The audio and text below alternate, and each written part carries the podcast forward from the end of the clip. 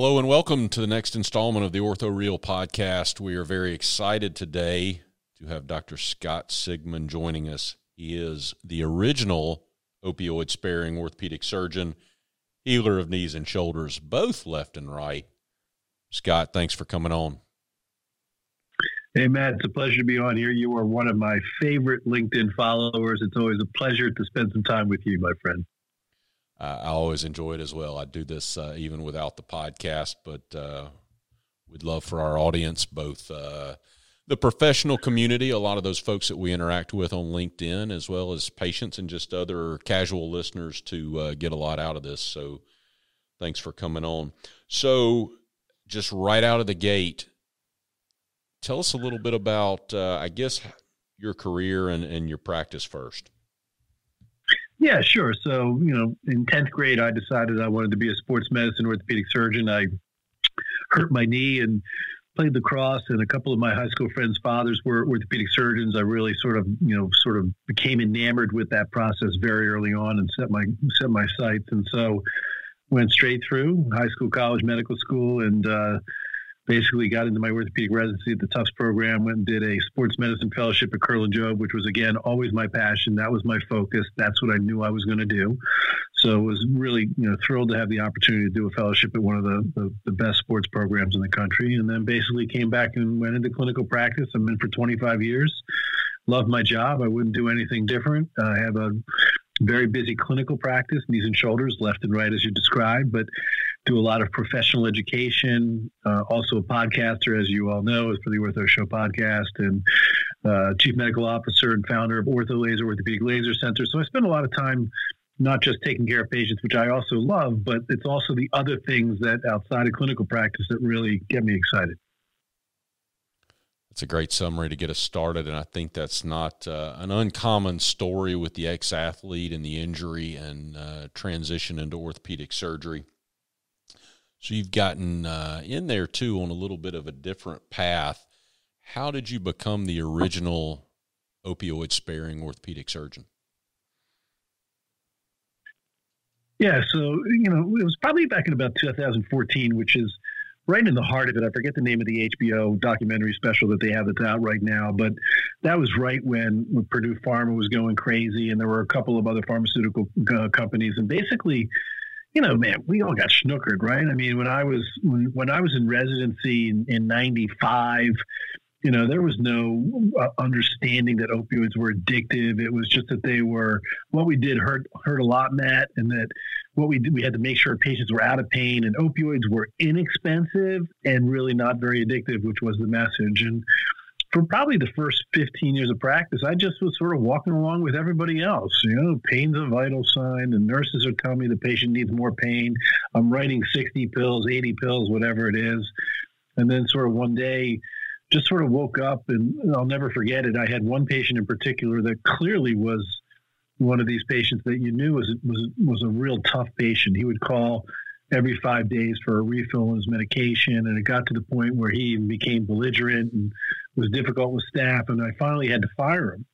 And a month later, he drove his, his car into a wall and died. He basically had an opioid overdose and, and basically just succumbed. And I think that was one of the, the first things. And then my wife's a florist of all things. And And we live in a nice neighborhood up here in, in just north of Boston. And in one year, in about two thousand fifteen, I think there were six or seven deaths in high school students who had uh, become addicted to opioids. So it was a real crisis. It was just didn't make sense. And I was really searching out ways in which we could do things differently.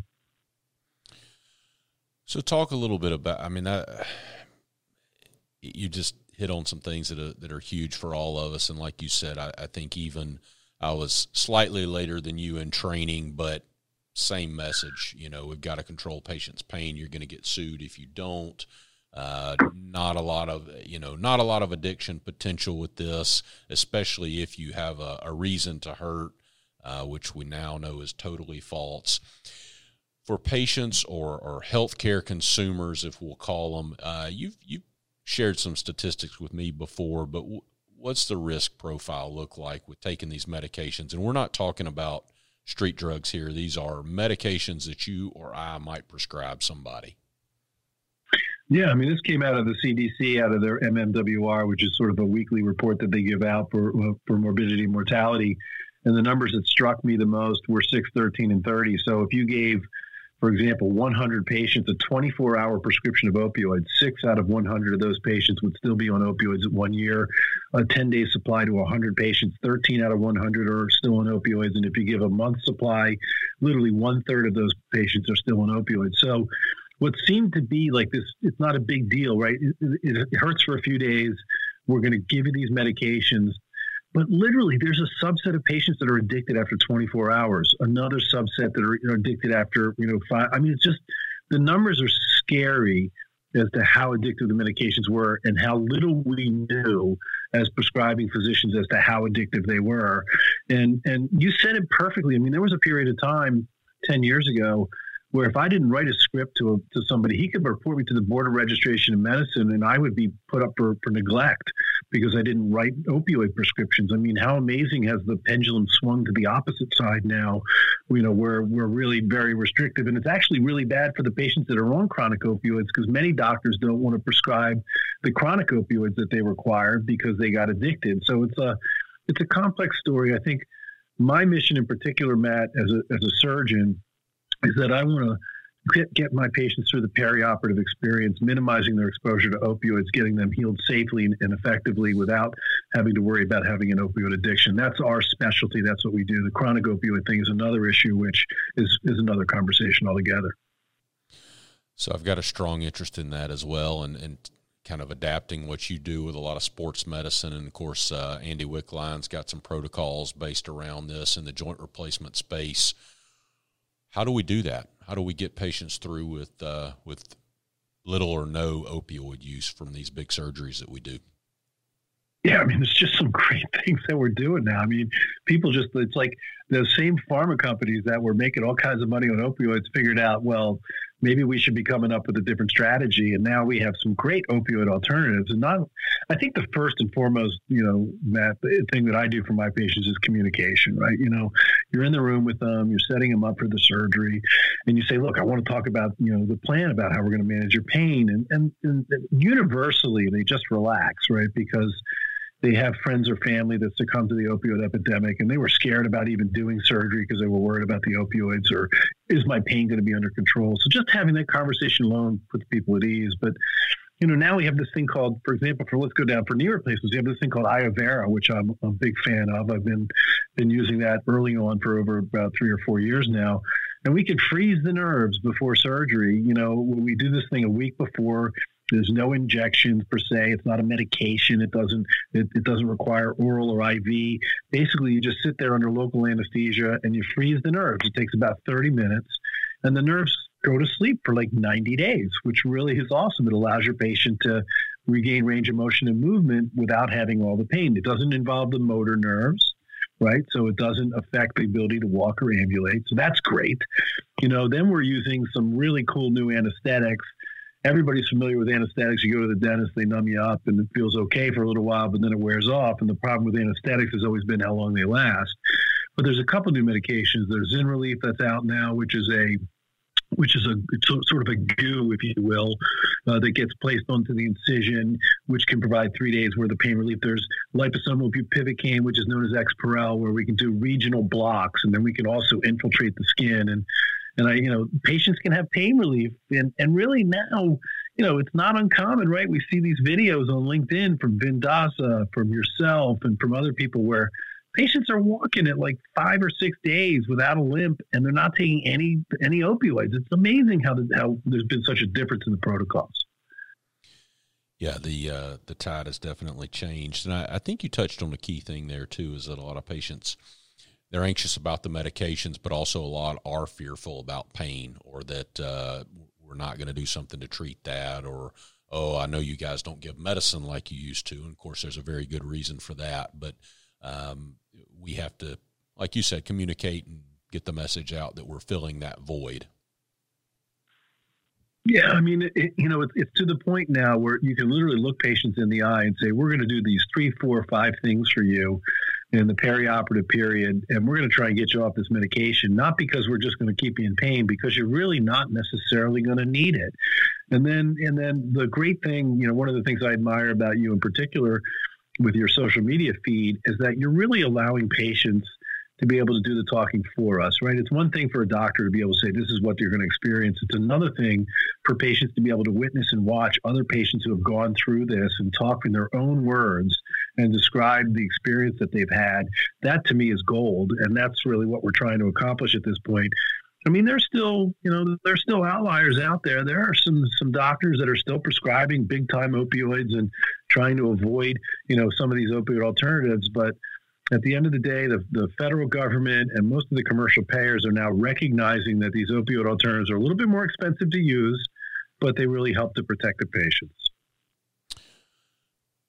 So there's a lot of uh, orthopedic surgeons in the country, a lot of really good orthopedic surgeons in the country, but clearly with opioid-sparing surgery, with a strong interest in laser therapy, cold laser therapy, I should say, and some of the other uh, educational ventures, you, you've gotten off the beaten path a little bit. How does how does that happen? How were you just always that hyperkinetic kid that had his desk pushed up by the teacher because he, he was going to be causing trouble? Uh, and so this is just what that looks like for you professionally, or, or did something happen and, and you started going a different route?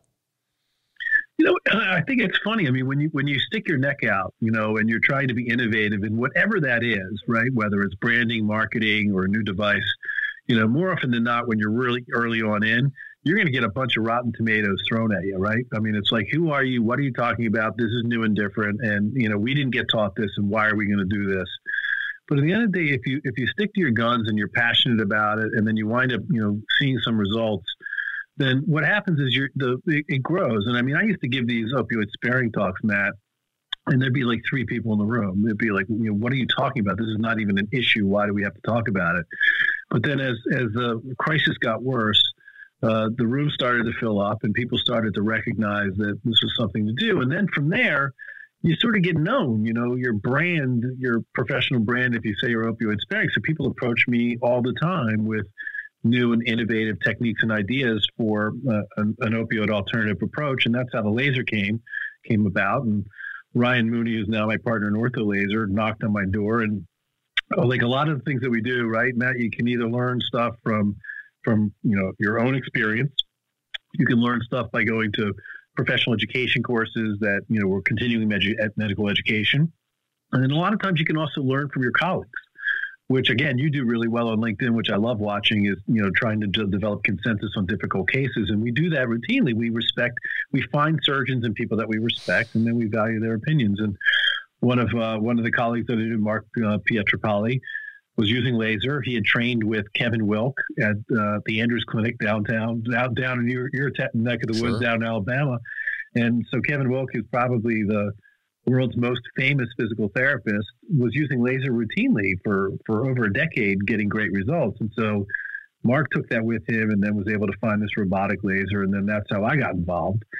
And then from there, I recognized, you know, sort of this perfect storm that laser could be this great opioid alternative option for the treatment of patients. And then can we get that out the mainstream? And then talk about rotten tomatoes. That's when it was really ugly. Uh, you know, as far as even even my partners within my practice and and the, the gumption to try something new and different, it was it was a struggle. So you've talked, you've got several, let's call them alternative treatments there, in terms of things that would have been different from the mainstream. Certainly laser therapy, but you know, Iovera, Xparel, all these things that were not around fifteen, twenty years ago, or however long it's been. How How does the public, how does the healthcare consumer figure this out, and and how do we help them figure that out when, you know, with the internet, we've got the wild, wild west of everything from essential oils to stem cells to magnets to whatever. We sort of have this this main silo of allopath, allopathic medicine that's been pills and surgery this way for however many decades, and we we know that we need some different alternatives because some of the things that we do don't work well or they have issues. But you know, it's a very open-ended question, right? How do how do we figure out what's what's the right stuff, and then how do we communicate that to to patients in a way that's backed by science or, or evidence, or, or that they have access to the right things? Yeah, I mean, for, for the patients in particular that are listening, or for, for the listeners that, that have family members, I mean, it's okay to ask questions. I mean, I say that all the time. I mean, you know, first and foremost, you know, make sure that you you can find a doctor that you like. And that's one of the things on social media that's really changed the game for many doctors, right? So when you go in to see Doctor Matt Barber, you know, and you're, and you've been following him, you know exactly who the dude is. I mean, he, he's the, he's the, he's a nice guy. He's taking care of his patients. He cares about the welfare of his patients.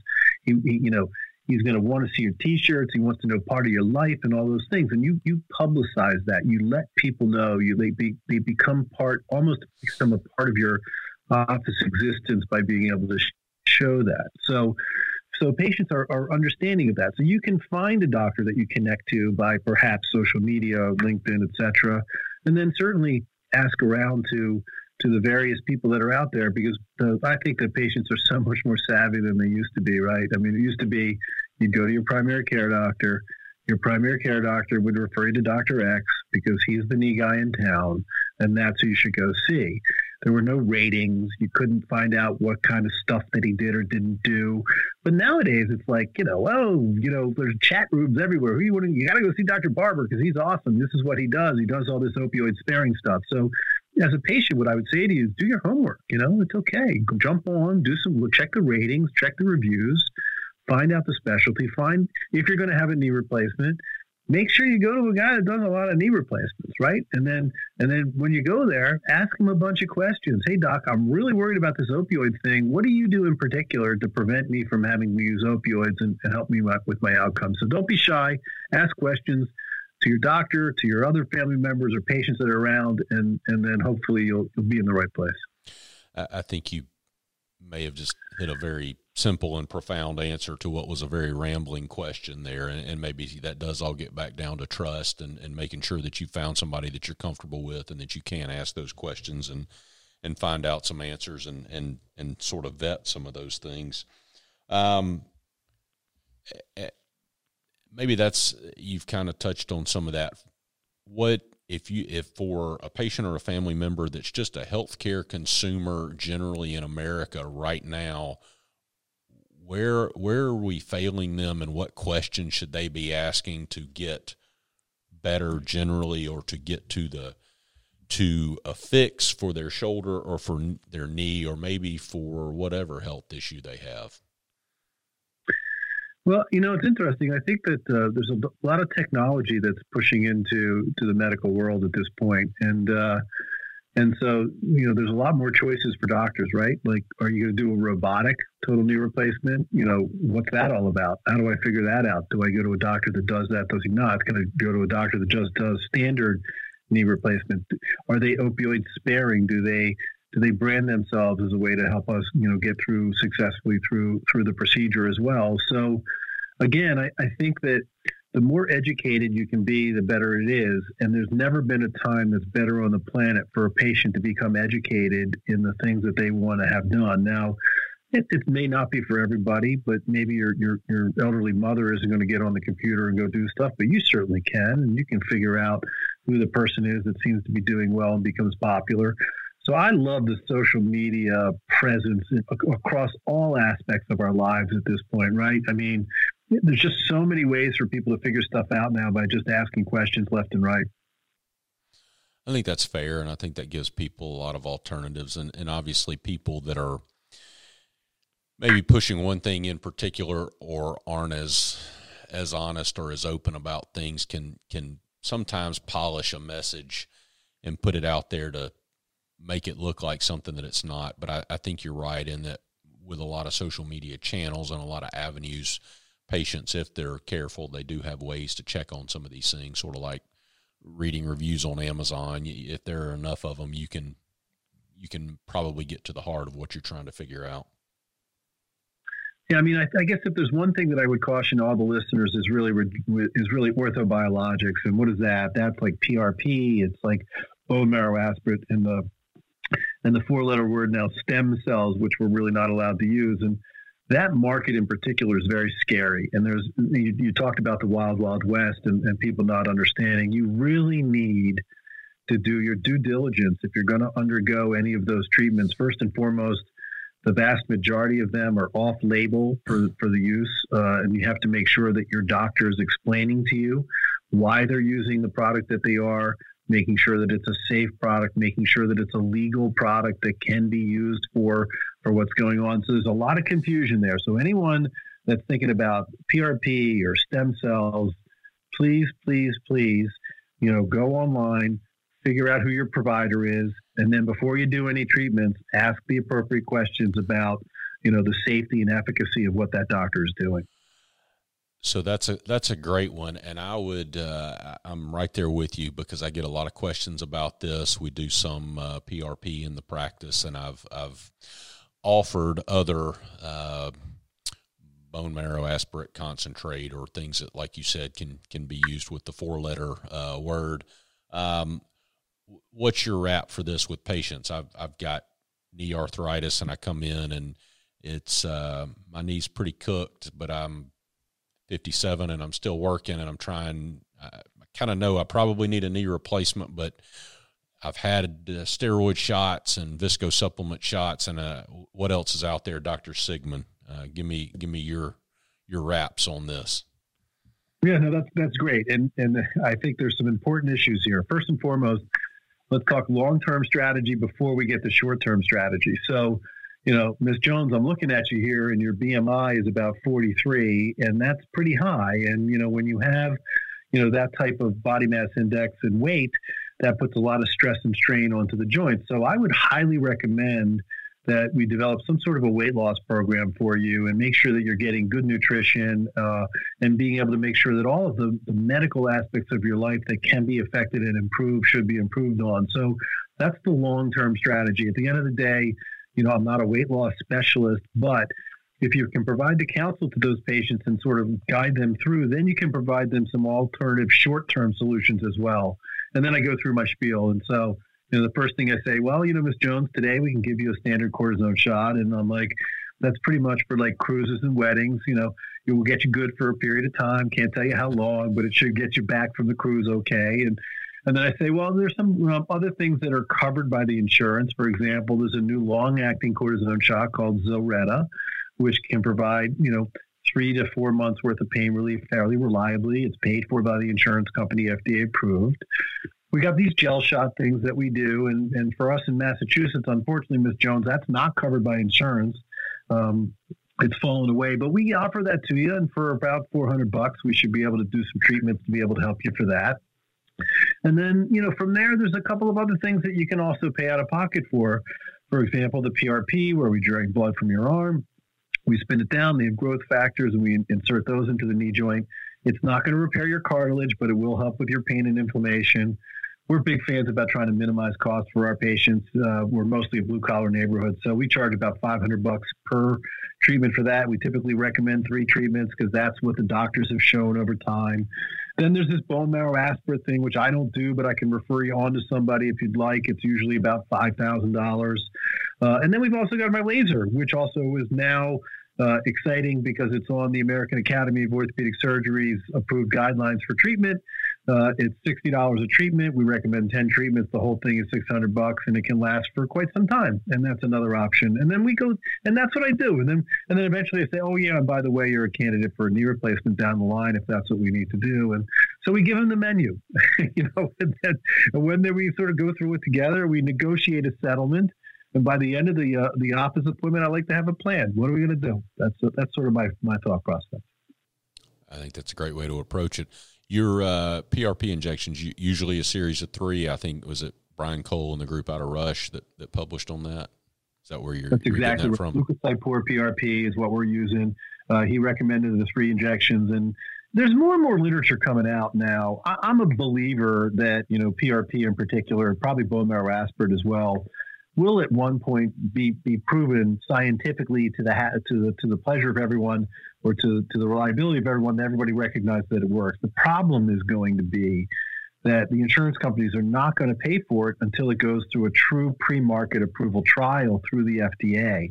And that's big time bucks. It's big time, you know, time. It can take up to a decade to go through that process to get across the finish line. So again, for the listeners that are out there, I, I think the P R P is a great option for a lot of different treatment modalities. We use it for partial tears of the rotator cuff.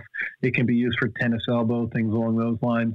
And there's been some, some good efficacy to show that it works, but you're going to have to pay for it. It's not going to happen you know, anytime soon that it's going to be covered by the insurance plan. And that's been my experience. I don't know about you, Matt, but I mean, literally everybody's paying for everything now. You know, it used to be you'd have a twenty dollars copay, but everybody's got high deductible plans and you know, they pay copays and P P Os. And so no matter what, even if you're having surgery, you're winding up paying something out of pocket. So people are more familiar with that process. So having alternative options, I think, is a good thing for the patient.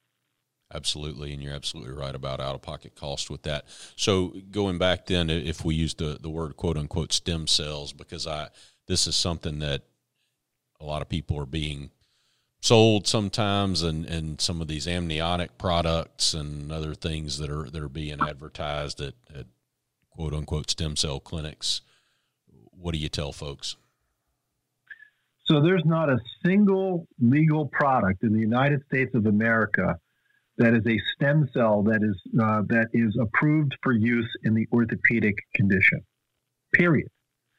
So anybody that you're going to that has a website that shows the fact that they're using stem cells and have patient testimonials on stem cells, there is no legal indication for the use of stem cells in orthopedics. And that's a tough nut to, to swallow for a lot of people, because I can tell you a lot of doctors didn't even recognize that or know that the terminology. The F D A just came out with a public, uh, a, a consumer public announcement warning consumers about the fact that this is the case, and that they were going to then start policing, you know, doctors' websites and going to come around and start knocking on doors. So I would tell you, uh, stay away from the word stem cell, but I think all, that's also the case actually for Uh, for amniotic tissue as well. There is legal, uh, you know, uh, legal precedence to the, for the use of P R P, D M A C, and certain adipose-derived tissues that have cells in them that can be used to treat patients that have pain and inflammation. But their actual indication, for example, P R P, the indication, the F D A indication for, for, for P R P is to augment bone marrow. Bone marrow aspirate. That's it. It's to make bone marrow potentially stronger when you're doing a, a you know, a, um, a fracture. The same thing for bone marrow aspirate concentrate. It's not indicated for the use of, of osteoarthritis of the knee, but because it has a legal precedence to be used in some other area by an F D A product, it can then be used for other indications as long as the doctor carefully describes to his patient the reason why he's using this in an off-label fashion. I think that's a very important uh, caveat. So you've touched uh, a good bit on laser therapy and a little bit about how you got interested for, you know, and, and I know exciting, you've got uh, recognition by the uh, academy at this point that that's a viable treatment for knee arthritis. For people that, that this, explain this process to them. You're going to shoot a laser at my joint, at my knee, at my hand. How, how does this work? So before we get to that, I want to talk, if you don't mind, I want to touch on the American Academy real quick, I because I think that's all. a big Go issue. For it. So, because I want, I want a rising tide for all boats, because you know, it wasn't just laser. So the American Academy of Orthopedic Surgery has not really done a very good job in providing guidelines for orthopedic surgeons to be able to provide treatment options for osteoarthritis of the knee. They barely even recognized that a cortisone shot was an option. They basically did not like viscosupplementation, and they basically gave it a very low rating. And there just wasn't a lot of guidance. So for the first time in eight years, and, they and got to together clarify, and made new I mean, guidelines. Cortisone injections for fifty years, seventy-five, I mean, forever. And viscosupplement or, or gel gel shots or rooster comb shots, as they're called a lot of times down here in the South, uh, twenty years, twenty-five. I mean, everyday practice in every orthopedic surgery office in the country. But yet the American Academy of Orthopedic Surgeon wasn't providing any guidelines on that, which is crazy. I mean, it's our society, right? I mean, they're supposed to be able to help us, you know, make, make clinical decisions. So for the first time in eight years, they made new guidelines. And so things like laser, for example, came on the list, as did acupuncture, uh, as did specific orthotics for the shoes, as did braces. And these are all things that we've been right. doing forever. But they finally looked at the literature and showed that there were some things that were having literature support. Some had, a, you know, sort of a, a lower approval rating. Others had more of a moderate. But at the end of the day, they gave a description for these things. So it's really, it's kudos to the A A O S and their their, their committee for taking the time and energy to put this thing together. So uh, we were obviously very pleased for laser, but I think there were a lot of people across industry that were really happy to know that that those sorts of changes had been made. So, so you know, yeah, what, so lasers are funny, right? I mean, the funny thing about lasers is that for most people, lasers are sort of part of medicine now, right? It's become a thing. It's like you can get your eyes done, you can get the tattoo removed, you can you can have certain surgical interventions that are done. So it's become, you know, it's become sort of a common theme. But the problem is, is that doctors in particular, especially within the orthopedic community, had no idea because it wasn't taught in medical school. There's no curriculum on this. But the first thing I always ask, you know, and I'll ask you the same question. I'm like, all right, Doctor Barber, do you believe in photosynthesis? Yes. Okay. I've had nobody say no yet when I asked that question. So why is that, why is that funny or why is that important? Well, because we're on a planet that has a sun, the light comes down, your grass grows, the leaves grow, and you know, we, we turn we turn carbon dioxide into oxygen. So there we have plants and species on the planet that react to sun all the time.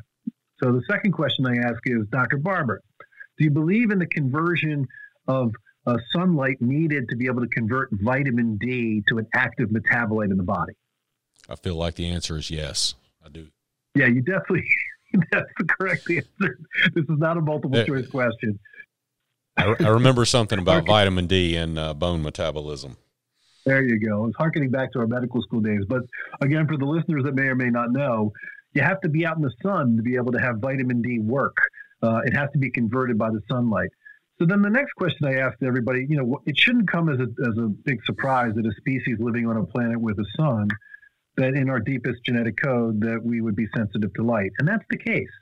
Uh, the mitochondria, which is the powerhouse of the cell, generates A T P, which is the energy of the cell.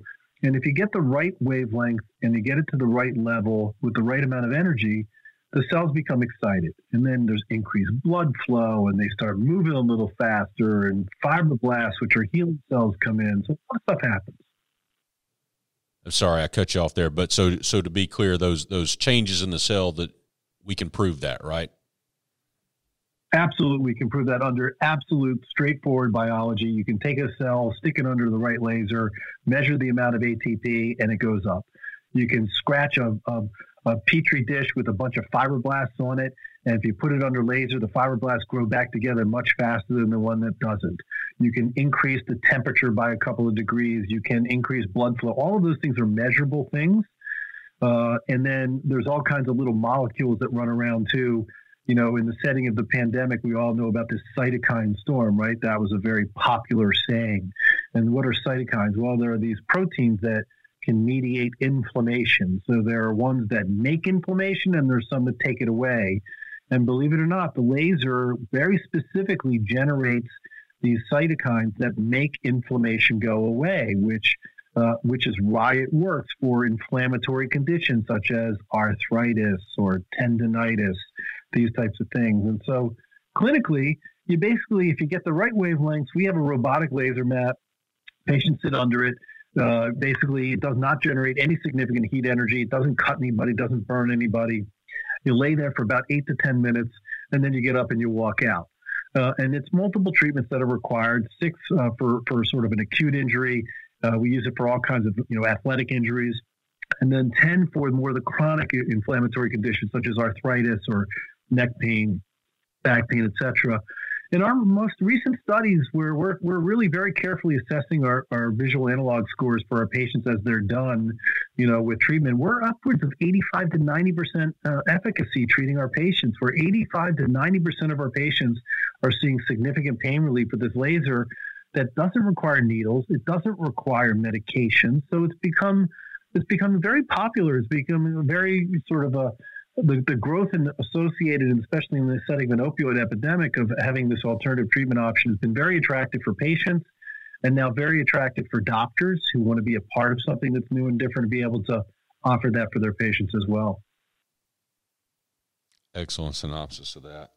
Uh, what else do you tell everybody where they can find you if they want to learn more about laser therapy or get in touch with you? Well, the pro is everywhere, brother. You know that. You can find me on LinkedIn, Instagram, Facebook. You can D M me right on, on uh, LinkedIn, Scotty Sigman, M D. You know, we're doing great. We have, we have nine stores uh, open across the country. Our tenth uh, location's opening in Nashua, New Hampshire uh, next week. Dallas is opening up uh, two weeks after that. Uh, and then we're, we're really on a tear here. We've got about twenty-five uh, centers at this point that are, are in the process of being developed. So, you know, we're looking to partner with uh, like-minded orthopedic surgeons as well as other pain specialists and other doctors that, that recognize that they're sort of looking for alternative treatment options. And one of the other things that we've really done well with is for our medical device listeners that are out there as well. Many of our medical device either uh, representatives or distributors have recognized that this is a viable option, and they're getting involved as well. So they're sort of setting up a center, if you will, and they're the managing partners, and then the physicians just sort of send patients in sort of like a like a surgery center model. So there's opportunity there for, for a lot of different uh, uh, people, but we're really excited about our, our, our, our growth strategy as we move forward. The American Academy of Orthopedic Surgery, for example, legitimizing laser as a treatment option for arthritis was huge for us. And uh, we're we're really looking to expand and, and really get this across the country.